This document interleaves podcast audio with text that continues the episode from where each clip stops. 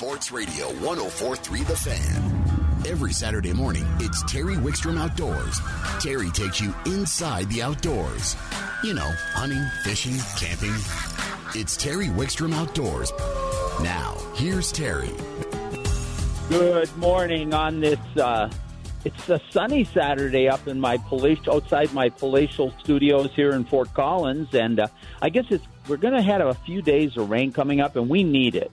Uh, we need the moisture. We'll talk about that off and on during the show, how it's going to affect fishing, hunting, camping, and those things. Uh, but uh, we need the moisture, and but there'll still be plenty of times in between the rain to get out, and we've still got lots of great days coming. Remember, the great fall, summer weather here stretches well, well into October, November a lot of times. So we're going to have lots of good things. We're going to talk a lot of fishing today.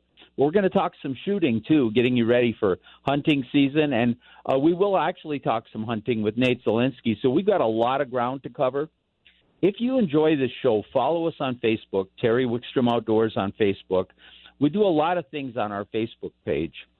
We we set the stage a lot of times for what we're going to talk about by putting articles or reports from the field or uh, tidbits about somebody who's coming on, or or we may uh, post a podcast from uh, the previous week or a television or video show from our YouTube channel. If you're in the area and you're learning to fish Colorado, you need to take a look at the best of fishing with Terry Wickstrom on YouTube. We did 22 seasons of television. About half those shows were filmed right in your backyard here. A number of them were filmed, you know, Costa Rica, Alaska, the Arctic Circle. We traveled the world but about half of them were filmed right here in your backyard. And we're going to talk about some of the lakes that are on those shows today. Speaking about that, let's go right to the phones. And joining us is Austin Parr. Good morning, Austin. Good morning, Terry. Thanks for having me. Oh, always great. You're a tremendous resource. Uh, you know, everybody talks about the dog days of summer, and sometimes fishing gets tougher in some lakes. Sometimes it just gets different and then there's always the altitude, the higher mountain lakes and rivers in Colorado. So really, there shouldn't be a dog day if you're willing to put in the time and figure out where and how you want to fish, right? Absolutely. I mean, coming from somebody like myself that's lived in Colorado my whole life and and gone through all the different types of fishing, I've often said that being a well-rounded angler, being fly fishing, conventional fishing, shore fishing, boat fishing, all of the above help to catch fish throughout the seasons and put more fish in hand throughout the entire year. Let's talk. I want to talk about some of the other areas, but let's start with the metro. And some of the metro lakes can get tough this time of the year, and some of them are producing quite well. Kind of take me through Absolutely. what you're seeing there. Yes, so I guide on both Chatfield and Cherry Creek and have been out on both of those bodies of water over the last little bit. So we'll start on Cherry Creek. So right now we're seeing a big algae bloom out there, just like we do in a lot of the eastern plains lakes that don't have a ton of flow this time of year. And although that can affect the fishing some, uh, that really is not the contributing factor to why the fishing is a bit slower out there. What is the contributing factor are the gizzard shad that are the little babies that come out over the open water. So in the early part of the year, uh, the shad will spawn, the large adult gizzard shad, and all their small babies are now in the middle of the lake in large numbers. And those walleyes are schooled up and chasing those fish. And although a lot of pictures in, in people's heads, like you think of saltwater fishing where you find the big bait ball and you can catch the fish underneath it, well, that's just not the case when it deal when you're dealing with just absolute insane numbers of these shad. And these walleyes pull off the structure and they suspend under them. And a lot of times the trolling can be very good, but right now at Cherry Creek we're experiencing a lot of grass that has released from the south end, and it is really fouling up planer boards going across the main portion of the lake. So it's been pretty challenging out there. Yeah, and Cherry Creek is different. Now, some of the lakes in Colorado, you can fish those shad boils for white bass and wipers yes. and some walleyes under them. But Cherry Creek just has an insane amount, and it's it's always been a tough end of summer August, July type lake. Then it gets it can get better again in the fall. What about oh, Chatfield? Yes. So Chatfield we're a little bit different right now. So we're still having a lot less shad in Chatfield than you'd be seeing in a place like Cherry Creek. So the fish are still sitting on a lot of our main lake structure points. And what I mean by that are your road beds, that you have your different main lake humps. And with that being an old gravel pit, there's lots of ed- edges of the gravel pits that are submerged out there And if you can use your sonar to find those types of fish on those edges, you can really uh, make a lot of hay and catch a lot of fish with things like a jig and a leech, a jig and a crawler, but also things like a Johnny Darter or a Johnson Thin Fisher blade bait, which are both some of my favorite techniques. And especially with a few shad in the lake, but not crazy numbers, those bait fish imitations are fantastic. And then slipping over to the smallmouth, that's a nice secondary option or first option, depending upon who you talk to out there. But the top water action has been fantastic. Things like whopper ploppers and uh, casting small poppers could be good, but then even things like Senkos have been very productive for those smallmouth along the rocks, which give a, a shore angler a great opportunity rather than trying to hit these main offshore structure points. Well, you know, talk about those main off structure. I fish both the smallmouth and the walleyes on the edges of those gravel pits, and what I used to find is if you were out early in the morning – they'd be kind of right on top of the edge of the gravel pit. And then on a calm day, as the sun came up, they'd slide down the edge a little bit. Is that what you find? Definitely, and and making sure you have a down imaging turned on on your sonar rather than just the standard 2D helps to pick up those fish that are right on the edge that just the edge of your sonar cone is being able to see. You're right, because otherwise all you're going to see is the highest point on your exactly. sonar, which would be just a little be the, coming up on the side. Yeah, which would be the edge. You know, one lake we haven't talked about in a while, and I haven't talked to you you about this for a while. What's happening at Aurora? So Aurora Reservoir, there are no shad in that lake. Uh, you're dealing with uh, the main uh, forage base being yellow perch. And that lake's also very unique in how deep and clear it is versus some of these other metro impoundments. So a lot of the walleyes are being caught even in as deep as 40 feet of water out there, which is definitely something that is very foreign when you're talking about, especially Cherry Creek. But going in and pulling around bottom bouncers and crawlers has honestly been the the best bet out there. Although some folks have been catching some suspended fish on perch crankbaits like a Shad Rap or a flicker shad, uh, utilizing lead core, and then obviously still that electric motor as well. And then uh, same with that same technique, the, there's a, some really fantastic trout fishing in that lake due to the fact that they can get underneath that heat and the surface of the water and get down deeper. But if you're running those those flicker shads on that lead, you'll often catch trout well over 20 inches. Yeah, I know. Uh, I want. It's a tremendous fishery. Aurora is both from shore and a boat, and it fishes so different than the other lakes. It's and it's of course electric motors only. It really gives an option, but it's great for shore. I want to go back to Chatfield. Uh, have you heard much about the catfish there? I typically don't. Uh, you know, every once in a while, I, I talk to anglers that go out and have a little bit of success here and there. But as far as the catfish are concerned, unfortunately, I do not have a fantastic report uh, on those guys. But I think largely due to the fact that a lot of people are just simply not uh, targeting them with uh, a degree of, of a lot of other people are casting out there and they're, they're trying for them. But I mean, really targeting them, I don't hear of a lot of people doing it. Well, you know, all through the Front Range, there's quite a few catfish, and you know, yes. we get these hot days. Um, you know, it's a great going going out in the evening, just as it's getting dark when it's cooling off, and a lot of times the storms have rolled through already and set up on shore, and you can sometimes get some very large catfish. Let's head up into the mountains a little bit. I know you were up there with a good friend of ours, Chad LaChance, filming for his television show uh, yesterday. What did you see up there? Had a great day up there getting up out of the heat. Uh, we started off up on Joe Wright Reservoir, which is a very fun body of water, and we went and were throwing small jigging Raps for grayling. And as crazy as that sounds, a lot of people think that grayling only eat little bugs, but they're a very uh, excitable fish. And throwing it's in the same exact way we fish for walleyes, but the little small size three jigging Raps we made hay on grayling. In about an hour and a half, we had 30 fish in hand and had our TV show shot. Uh, so casting them out, letting them sink down, and snapping them back up and letting it fall and repeating that process all the way back from shore was very effective yesterday for those grayling. But there's many different ways you can catch those fish too. Well, the grayling too. You were fishing from shore. did you have some kind of a craft? We were from shore. Yeah, and you know that's such an incredible lake. People don't realize that lake really hasn't been. It, it's the end of June before that lake thaws out, and those fish are yes. still coming coming back from the spawn. There's both grayling and uh, cutthroat trout in that lake. They're just coming back in that river. In fact, you can't even fish that river because the spawning fish till what first of August. Is that right? First of August, yeah. And basically, the whole design of of how that that closure sits there is just to make sure that those fish don't get touched in the inlet at all, because all of those fish almost at once will move up into that inlet area, at least the grayling. And the state utilizes that lake like they do Chatfield or Cherry Creek for walleyes, but they they net the grayling in the river, artificially inseminate the eggs, and then stock them in various other places like on the Grand Mesa or in the Flat Tops or at Pearl Lake uh, near Steamboat. You know, and another great way if you're if you're not a you can you know get snagged a little bit fish, fishing like a jigging Rap or a Johnny Darter. Um, it's a great way to catch fish. You can catch them on little spinners too and small spoons, yes. but they do have a small mouth. A fly is still a great way to catch them, but a oh, fly yeah. rod from shore, a fly rod from shore will catch them. But I've always found that they're always about 20 feet beyond my cast of a fly rod from shore. So I'll go out in a like a float tube or a canoe or a kayak.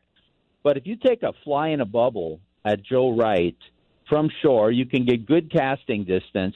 It's very easy to rig. In fact, if you go to my YouTube channel, The Best of Fishing with Terry Wickstrom, there are two shows on Joe Wright. And one of them, I just stand on shore with a fly in a bubble, a little green uh, nymph below the bubble. You could use a, uh, a little green caddis nymph or uh, an El- a small elk caddis. Use small flies and you can catch fish all day long and never move from a spot. You'll see them rising exactly. and you'll see them stop rising, but it's really easy to do, and it's a great place for people to go and just have fun.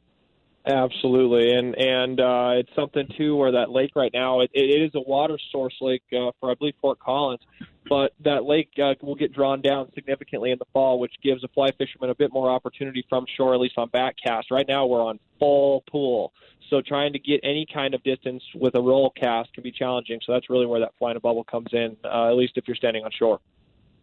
And you know what? It's there's nothing wrong with harvesting a few of those grayling. They're very prolific in that lake. There's a lot of them. If you want to experience taking a different fish home, they probably could stand to be called out a little bit. There's a lot of small ones up there, and that's part of the reason why they've done tiger muskie stocking up there, and then they've also stocked uh, a handful of female lake trout that get large and can eat those grayling, but then obviously are not reproducing. So that is certainly something that uh, a, a harvesting a few of those grayling uh, is not going to hurt anything at all up there. Now, you also told me you fished the Laramie River when you were up there yesterday. How did that yes, go? We did. Yeah, so we adjusted, and, and Chambers Lake had a lot of crowds. Laramie had a few, but less than, than Chambers and the Laramie was was quite productive. Uh, certainly, one thing I can say is if you're heading up there, uh, bug spray can be very effective. Uh, there's a lot of mosquitoes, but we utilized a brand new bait from Berkley that's called a Berkley Hit Stick, and it is designed to mimic the action of a balsa crankbait at about half the price and also uh, it's plastic, so it's much more durable, and you're not breaking lips off on them. But we were running little size five and size seven hit sticks in the river and catching some very nice little brown trout. Uh, but that river up there is gorgeous. Uh, there's certainly uh, access in Wyoming, there's access in Colorado right there as well. And uh, you could fly fish that dry dropper central up there. You can get after them with a little humpy or a, a little small Stalcup's hopper and uh, a PMD nymph down below, or a caddis for that matter. But we were utilizing the Berkley baits and getting some great reaction strikes from some gorgeous 14 to 16 inch browns. Well, and it's a it's a river I don't think that gets the attention of some of the other rivers near. You know that whole area, Joe Wright, Chambers, um, North Michigan, the rivers that flow around North Michigan, Laramie River. There's just a great area, and you know it's you take Highway 14 up that canyon and there's a lot of opportunities. And with people getting out, they can spread out a little bit more up there. Austin, we're out of time. If people want to talk to you, get more information, how do they find you? So I'm at Discount Fishing Tackle, which uh, is just south of Evans in Denver. You can always talk to me there, but uh, walleye93 at gmail.com gets me direct. All right, and of course you guide on a lot of local lakes, so not only can you give information, but you can take people out and teach them. Austin, thank you Absolutely. so much for joining us as always. Great information. Thank you, Terry. I certainly appreciate it. You're listening to Terry Wickstrom Outdoors on 104.3 The Fan. Terry Wickstrom Outdoors is brought to you in part by Jack's Outdoor Gear, serving the outdoor public for 65 years. Everything you need for fishing, kayaking, hiking, hunting, camping, even grilling. Stop by, tell them you heard about them on Terry Wickstrom Outdoors. Let's go right to the phones. And joining us from Colorado Parks and Wildlife is Walt Prue. Good morning, Walt. Good morning, Terry. How are you? Hey, I'm doing well. You know, Walt, um, until this year, we had been seeing to us that are so embedded in the outdoors and that believe in the culture of the outdoors and the value system, we've seen a, a decline in overall outdoor participation. We've gone from an agrarian society to an urban society, and more there was more more split families, and people weren't getting out both because they didn't know how and we're teaching them, but they also didn't have access. Well, Parks and Wildlife is really dedicated to get people out fishing, hunting, camping, and shooting. And along with that, they put a lot of money into facilities. And you happen to just be at one of the uh, probably best world class facilities in the state. Tell us about it. Hey, you're talking about the Cameo Shooting and Education Complex, and you're right. This whole place is is dedicated to the proposition that we need to reverse that generational trend, and and the education portion of the name is is a true integral part of what we do here. It's it's not just a shooting range. The the goal, the ambition here is to is to bring in underrepresented groups, uh, you know, that that hadn't historically been introduced to to hunting, fishing, recreational shooting, that sort of thing. Now, where is it located? We're about 15 minutes east on I-70 from from Grand Junction, just just east of Palisade. On yeah, 70. and it's yeah, it's a beautiful facility. Describe the the facility and the amenities you have there. Well, how much time have we got? it's it's. I know you and I have you and I have spent hours on the phone talking about it, so I know. it's eighteen hundred plus or minus acres, uh, squarely situated in very rugged terrain. But oddly enough, it's worked well for us to compartmentalize this into sort of a shooter's Disney World, if you will. Uh, it, it we've got phase one A is a 25 bay action shooting pavilion with public access for rifle and pistol pursuits, long range rifle pursuits, archery bays, and then 13 dedicated event and training bays for hosting competitions and and civilian training, military training, law enforcement training. We've got a very large area that we call the bench or the terrain park that has been developed into a long range precision rifle course uh, with targets all the way up to 2,000 yards, and a precision rifle series course, which is similar but different. Uh, we're developing a mountain bike biathlon sport here, and we've already built the shooting stadium for that. We just opened up two sporting clays courses and are about to open the five stand portion of that in about a month or so. Uh, it, and, and everything intermingled between those discipline wise dozens and dozens of, of opportunities. Uh, and, and lest I forget, we, we've currently got three really, really good 3D archery loops, and we'll be opening up at least two and perhaps even three more to, to all be open at the same time. Now, before I want to move on to more of the shooting, and by the way, you mentioned biathlon. We've had um, Colorado represent uh, the United States in the Olympic biathlon several times. There's a couple of young ladies from Colorado that have just dominated that sport in the U.S. They've been tremendous. Um, but I want to talk about the archery. We're coming up on archery season very quickly, and everybody goes and, and stands in a static archery range and they practice. They stand at 40 yards, whatever they think their range is 30 yards, 20 yards, 40 yards. Well, a couple things happen First of all, the shot is never at 30 yards, it's at 32 or 27. So one of the things we recommend is moving back or, and forth a little bit, know your bow and your your capabilities, but you never get to make that straight on shot when you're in the field. That's where the 3D ranges because the animal will always be turned a little different, your footing will be a little different. I'm just a huge believer in those 3D archery ranges. Yeah, you're exactly right. And and to be able to be on some varying terrain and and have one foot higher than the other or in such a position where you have to make a little bit of a lean to get the shot. You you've got a spot where perhaps you've got a rock behind the target. You can change your position slightly to keep from sacrificing an arrow when you take the shot. It it really just as you say gives you real world field opportunities for for engaging animals in the field uh, with a bow. Let's talk a little bit about the rifle. You know, rifle hunting seasons aren't that far away. If I want to come in and sight in my rifle, what am I going to find and what's it going to cost me? Uh, day pass for an adult is twelve dollars. That gets you all day access to the rifle, pistol, and archery ranges. It's three dollars for a youth, seventeen and under. uh, and we have what's called a buddy pass. So if a person brings a friend, uh, they get a they get a two dollar discount for each entry. So for twenty dollars, two adults can come in uh, and and shoot all day long at our 100 yard bays or our 200 yard bay, which have fixed target backers like you would see at a typical organized public rifle range. We provide targets, we provide staplers. Uh, the backers are always set up and, and cleaned off every night so you can go down, staple up your targets. And in each of our rifle bays, we have at least one target backer at 50% of that distance. So, for example, if you want to sight in your rifle at 100 yards, but you want to start at 50 to get on paper, then then you just go to the bench that corresponds with the the 50 yard target and uh, and and then move out to the 100. Or conversely, if you want to sight in at 200 but you want to check your 100 yard position, we have a 100 yard target on the 200 yard bay as well.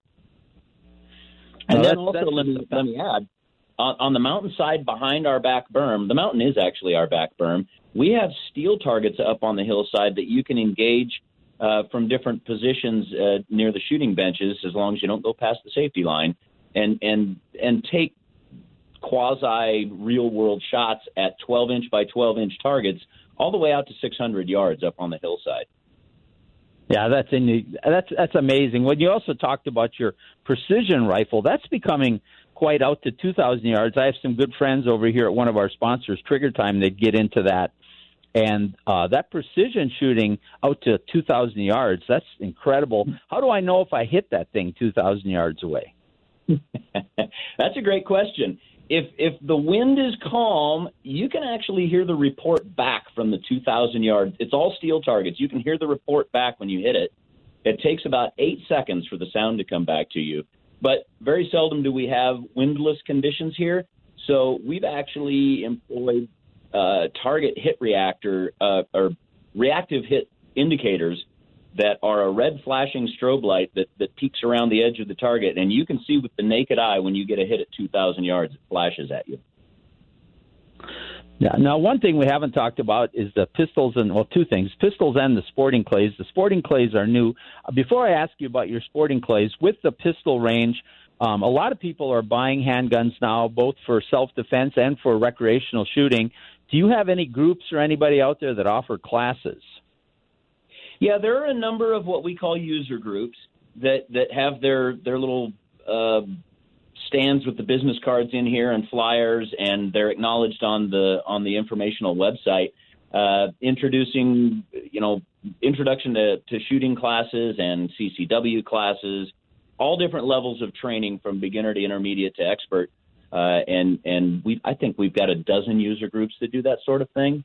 Yeah, there's plenty of opportunity for that. And you're right, we are seeing a tremendous influx of people that are new to shooting and particularly handguns uh, just in the last few months. Now we're going to run out of time here real quick, but I want to touch. Tell me about the the recent addition, the sporting clays. Yeah, we're pretty proud of that. we we just opened two sporting clays courses. One is a short course; it's eight positions, each of which has three throwers for it.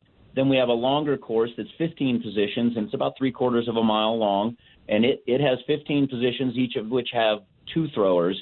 Uh, a person can spend all day shooting shooting both of those courses, and and they were they were set up. The target setting was done by Neil Chadwick, who is internationally famous as the target setter for like 23 national sporting clays championships.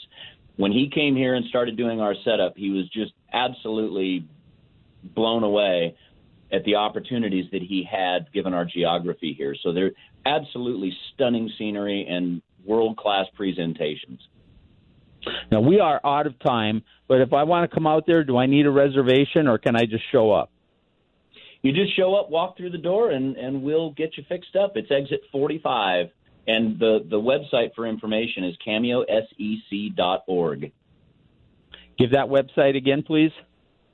Cameo, C A M E O, SEC, which stands for Shooting and Education Complex, dot org, cameosec dot org. Sounds like it's just a tremendous facility. I have to get out there and check it out and shoot myself. Well, thanks for joining us. Thank you, Terry. You bet. That's Walt Prue. What a tremendous facility to have right here in Colorado. Terry Wickstrom Outdoors is brought to you in part by Jack's Outdoor Gear. You know, when you need something outdoors, Jack's is there for you.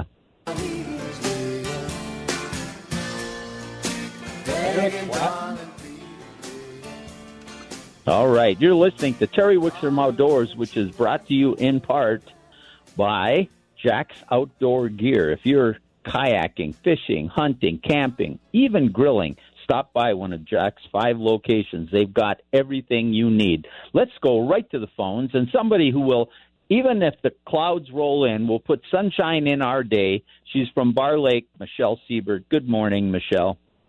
Good morning, Terry. How are you today? I'm doing great, and uh, I bet you you're doing pretty good out there too. You've got a beautiful park out there. Sometimes, well, I used to say your park gets a little underutilized. People don't recognize it, but that's kind of changed this year, hasn't it? Yes, we've been super busy. There's been lots of people getting outside. We've enjoyed seeing everybody. And it's you know, and just as a side note, before we get to what's going on, um, you guys still. I'm telling everybody in the parks, you know, a lot of people have different work schedules or working at home. Take advantage of these things during the week because there's a little less crowds and it's sometimes a little more. Uh, you can have a little more fun. So weekdays are a little better, I would expect, right? Yeah, so come out on the week weekdays. It's not as busy as the weekends. You know, we're open seven days a week to come out and enjoy the vast outdoors. Now, that being said, you have stuff going on all the time, and I want to get to some of your programs and things. But let's first of all, what's the water condition? Barr Lake is a an irrigation lake. We've had a lot of hot, dry weather. I would assume you're getting drawn down pretty heavily. Yeah, the boat ramp is still open, so that's good news. Um, they are taking out a lot of water. We got rain the last two days, so that's that's a, a good thing. Um, so as always check our Facebook or our website for conditions. But our boat ramp is still open. Um, it's a good idea to always um, be aware of shallow areas um, because the water levels are going down. Um, we'll see what happens. We could be the boat ramp could hopefully last till the end of August. We'll just have to wait and see. Right, and we are predicted to get some pretty good rain the next few days. We'll see how that goes. But even then, of course, shore fishing is always great out there. Um, I've heard the fishing overall; they've been catching some big wipers out there. They have. You know, this year we've really seen some big wipers, walleye. Um, they're catching some perch. Um, we've been seen some uh, crappie come out. Um, it's just been a, a really great year. Well, it's always a good fishing year. Of course, the regulations it has to be 10 horse or less on a boat, right? It is, yeah. If you have a bigger motor, we ask that you just keep it up and um, don't use it, but you can just have a, a kicker, electric motor to come out to Barr Lake. Yep. In fact, um, some of our kids were out there and grandkids were out there yesterday in a boat with an electric and a five horse motor. And uh, I haven't had a chance to talk to find out how they did. But it's just great. Also great for kayaks and paddle boards because it ends up being wakeless because of the motor size. You do get some wind, though, at occasion, I understand. You know, we do. So we're on the Eastern Plains. So you just have to, you know, know before you go. And when you see that storm coming in, just come to shore. We've had an in- increase in um, the paddle sports this year. Um, but yeah, just be careful and, and watch the weather. Now you have a uh, a great archery range out there, and I was talking to the guys before you out at the new Cameo facility out on the West Slope, and they have added archery to their shooting out there. But you have a regular and a 3D range, I believe, at Barr Lake, and you know Nate Zelinsky, who you know very well. We're big, big proponents of the 3D ranges, especially with archery hunting season coming. Tell us about your archery facilities. Yeah, it's awesome. You know, we started our range in 2013. So we have a standing range that goes from 10 to 100 yards. And then we have our 3D range that there's 10 stations. Um, we have a stegosaurus, an alligator, an elk, a deer, all sorts of things you can shoot at. And it's a different, um, you know, you're down in a ravine or it's on top of the ravine. So just a really a great opportunity to get out, especially if you're, you know, you're going to go archery hunting. Um, and one thing about our range, there's no extra fee to use it. You just pay your parks pass, or if you have an annual pass, um, it's free. So it's it's great to come out and enjoy. Now, one thing we didn't tell people where Barr Lake is located. There's probably some listeners that don't know. Why don't you describe the location and describe the yeah, park a little? Yeah, we did forget that. So um, we're just 25 minutes east of Denver. So we're in Brighton, Colorado. We're right off of I-76. So we're a quick day trip. Um, but just a little bit about Barr Lake. The whole southern end is a wildlife refuge. We've had nesting bald eagles since 1986. Um, we have a trail that goes all the way around the lake. It's 8.8 miles. You can hike, bike, or horseback ride. Um, we have a wonderful nature center. We have picnic areas. Um, so there's just a lot to do to come out for the day. Oh, there really is, and and even when the water gets drawn down, you get stocked with trout. As we get into the fall and it cools off, you get some pretty good trout fishing from shore there, I, if I remember right.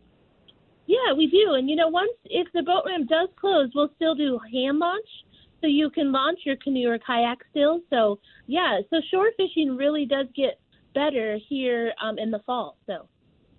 Now you also you've you know COVID put a lot of kibosh on some of the programs and things, but a lot of parks are starting up programs again. Are you starting your programs up now? We have. The last two weeks we've been doing some junior rangers, some archery programs. Um, we have a couple events coming up in August. We have a health and fitness expo that's sponsored by the Brighton Chamber of Commerce. So there'll be different booths that you can go and learn information about being outdoors. Um, and then we're going to have a drive-in movie sponsored by the Friends of Barr Lake. So you know we're really um, taking into account all the COVID regulations and want everyone to stay healthy and safe. So you'll have to have a reservation for everything, every program we do, because it's going to be limited on the number of people. So you'll go to our website or our Facebook page to register for any of those events. A drive-in movie, huh? So I'll drive in. I bet I have to bring my own popcorn, though. Yeah, you have to bring your own popcorn and stay. And we're even doing it where you sit in your car and, and then you get it on your radio station. So. well, that sounds pretty pretty awesome. That'll be fun. That sounds like a great event. Michelle, we got to we're gonna we're out of time. We got to run, but uh, I think the the message we're trying to get out is with people getting outdoors, They have a great resource in Barr Lake that's you know probably less than a half hour from where they live if they're in the metro area, and you can fish, you can walk, you can bird watch, you can animal watch, you even have some hunting later on in the fall, and there's just numbers of programs. It's just a great place to be. Thank you for joining us, Michelle. Thank you, Terry. Have a great day. You bet. Michelle Siebert, always uh, bubbly, and she just uh, has so much going on at that park. Um, we're going to take a time out. When we come back, uh, Steve Schweitzer is going to join us, and we're going to talk about some high country fly fishing and some other fly fishing. Steve's a noted author and, a, and an experienced fly fisherman. Also, we got a question about uh, what line do I recommend for bait casting reels? I will try to address that in the next couple segments. It may be next hour before I get to it, but I will definitely talk about it before the end of the show on line for bait casting reels. Terry Wickstrom Outdoors is brought to you in part by Jack's Outdoor Gear, serving the outdoor enthusiast for 65 years. We were in love, oh no, far from We were searching for some pie in the sky song. We were just young and You're reaching back today, Kyle. Karen uh, helped me out a little bit, so uh, got got some inside information from your producer there. So, uh, oh, you did. Uh, she yeah. knows. She knows what I like. And now she we know what you like all the time. You're listening to Terry Wickstrom Outdoors on 104.3 The Fan. Let's go right to the phones.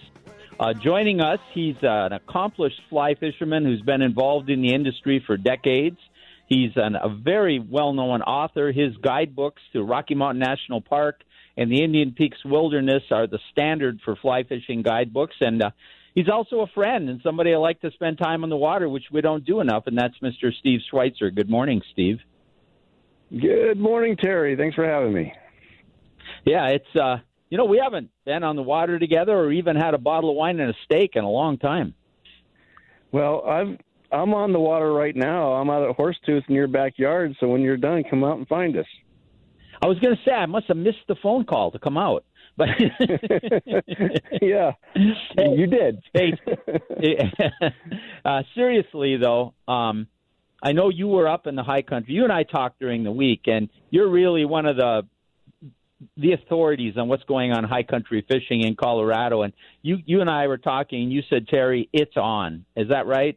Yeah, yeah, yeah. Right now, it, it's on. It's it's dry fly on even, and that that's kind of some of the best high country fly fishing you can get into, and it's the perfect time to take a, a young one out that just is wanting to get going on fly fishing because it's very visual. You know, you put the fly on top of the water, the fish comes up, you see it, and you set the hook. So it's a great time for family uh, fishing as well.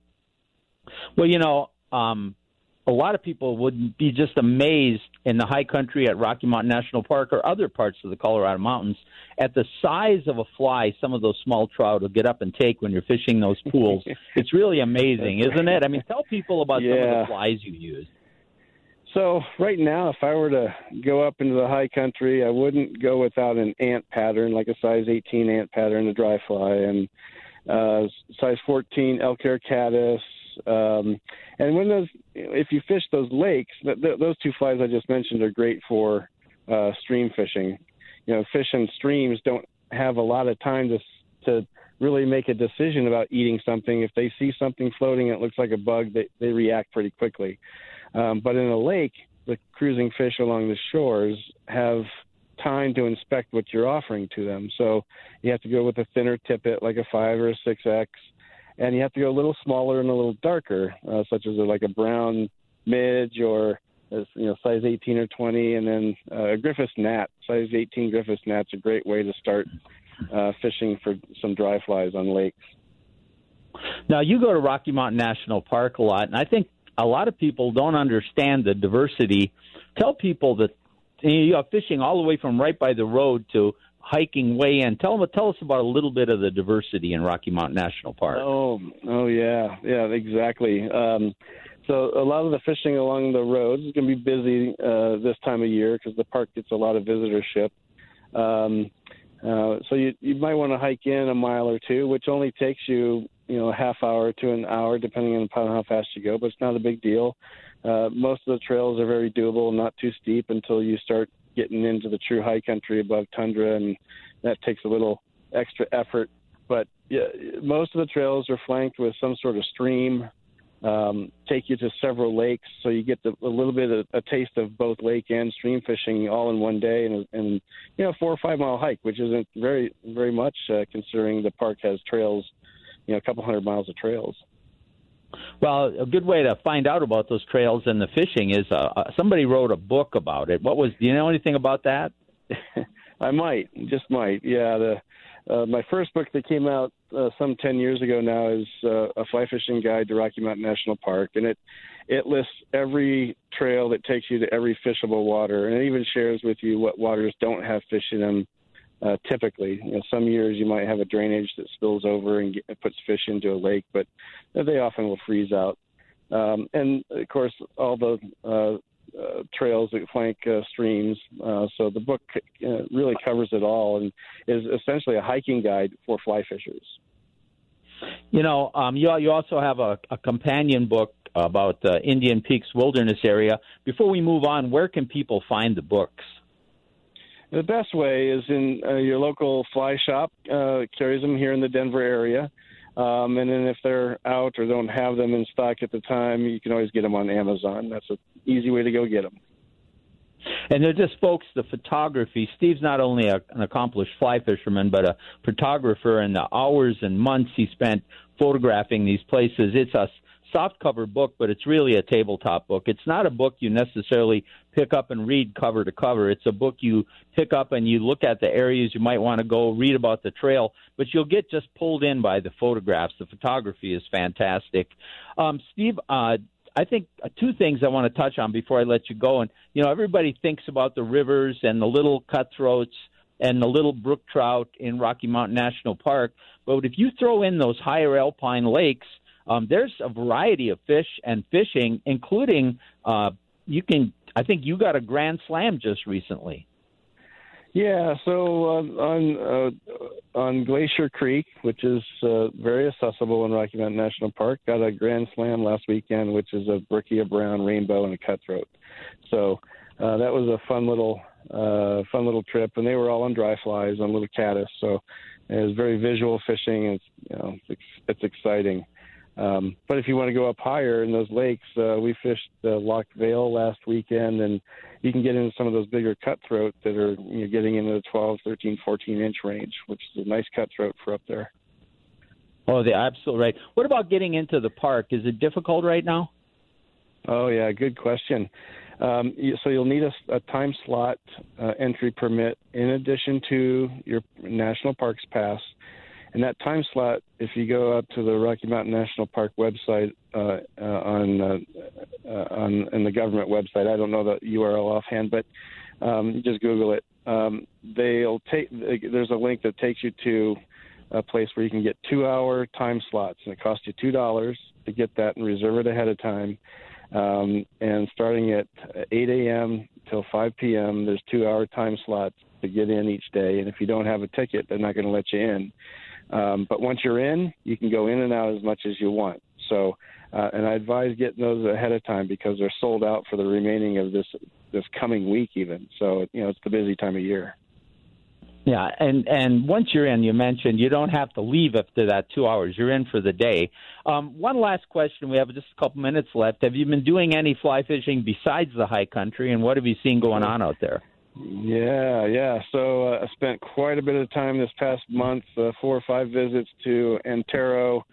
Uh, you know, grabbing some of those bigger cutthroats and rainbows um, on damselflies and those big random caddis and it was just exciting because it was almost all on top. Um, and I think the lake's about ready to turn over, so that the fishing has slowed down a little bit. But today we're out on Horsetooth. Uh, we were doing some equipment shakedown on a friend's bass boat, and we decided to fling a fly against the bank. We're we're fi- uh, fishing crawfish uh, patterns uh, with a fly rod, and we've got about eight or nine to the boat already this morning. So little smallies, not very big, but oh, fun to catch.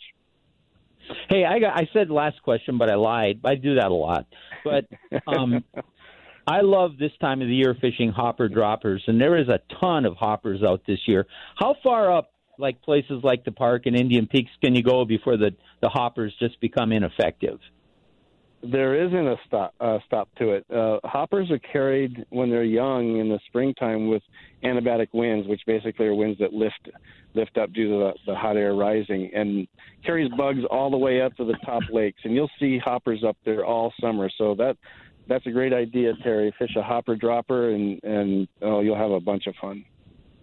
Well, you know what a hopper dropper does for me because you've seen me cast um, I can plop it down in the water. I don't have to make a delicate presentation. And with my old eyes, I can see that hopper from a distance. Where if I have a size 22 mayfly there, I you know I got to have binoculars to watch it. So, but it's I love fishing hopper. I love fishing hopper droppers. Steve, let you get back to the smallmouth. Thanks for the information. Thanks for joining us today. Thanks for having me, Terry. Have a great day. You bet. Steve Schweitzer. You know, Google his books. You'll love his books are fantastic. In fact, I saw one on the shelf at Jack's when I was in there just the other day. So Steve Schweitzer, he's got he's got several books out. Hey, pick up his books. You'll really enjoy it. By the way, all the fishing we talked about at Rocky Mountain National Park is featured on my YouTube channel. I took horseback up to the high alpine lakes and fished it. I've used llamas to um, go pack in to fish the small streams, and I've fished the roadside streams. Uh, we have three or four different shows on the Best of Fishing with Terry Wickstrom where we show you all those different entities. We're going to take a quick time out. When we come back, Nate Zelinsky is going to join us, and we're going to talk some hunting on Terry Wickstrom Outdoors on 104.3 The Fan.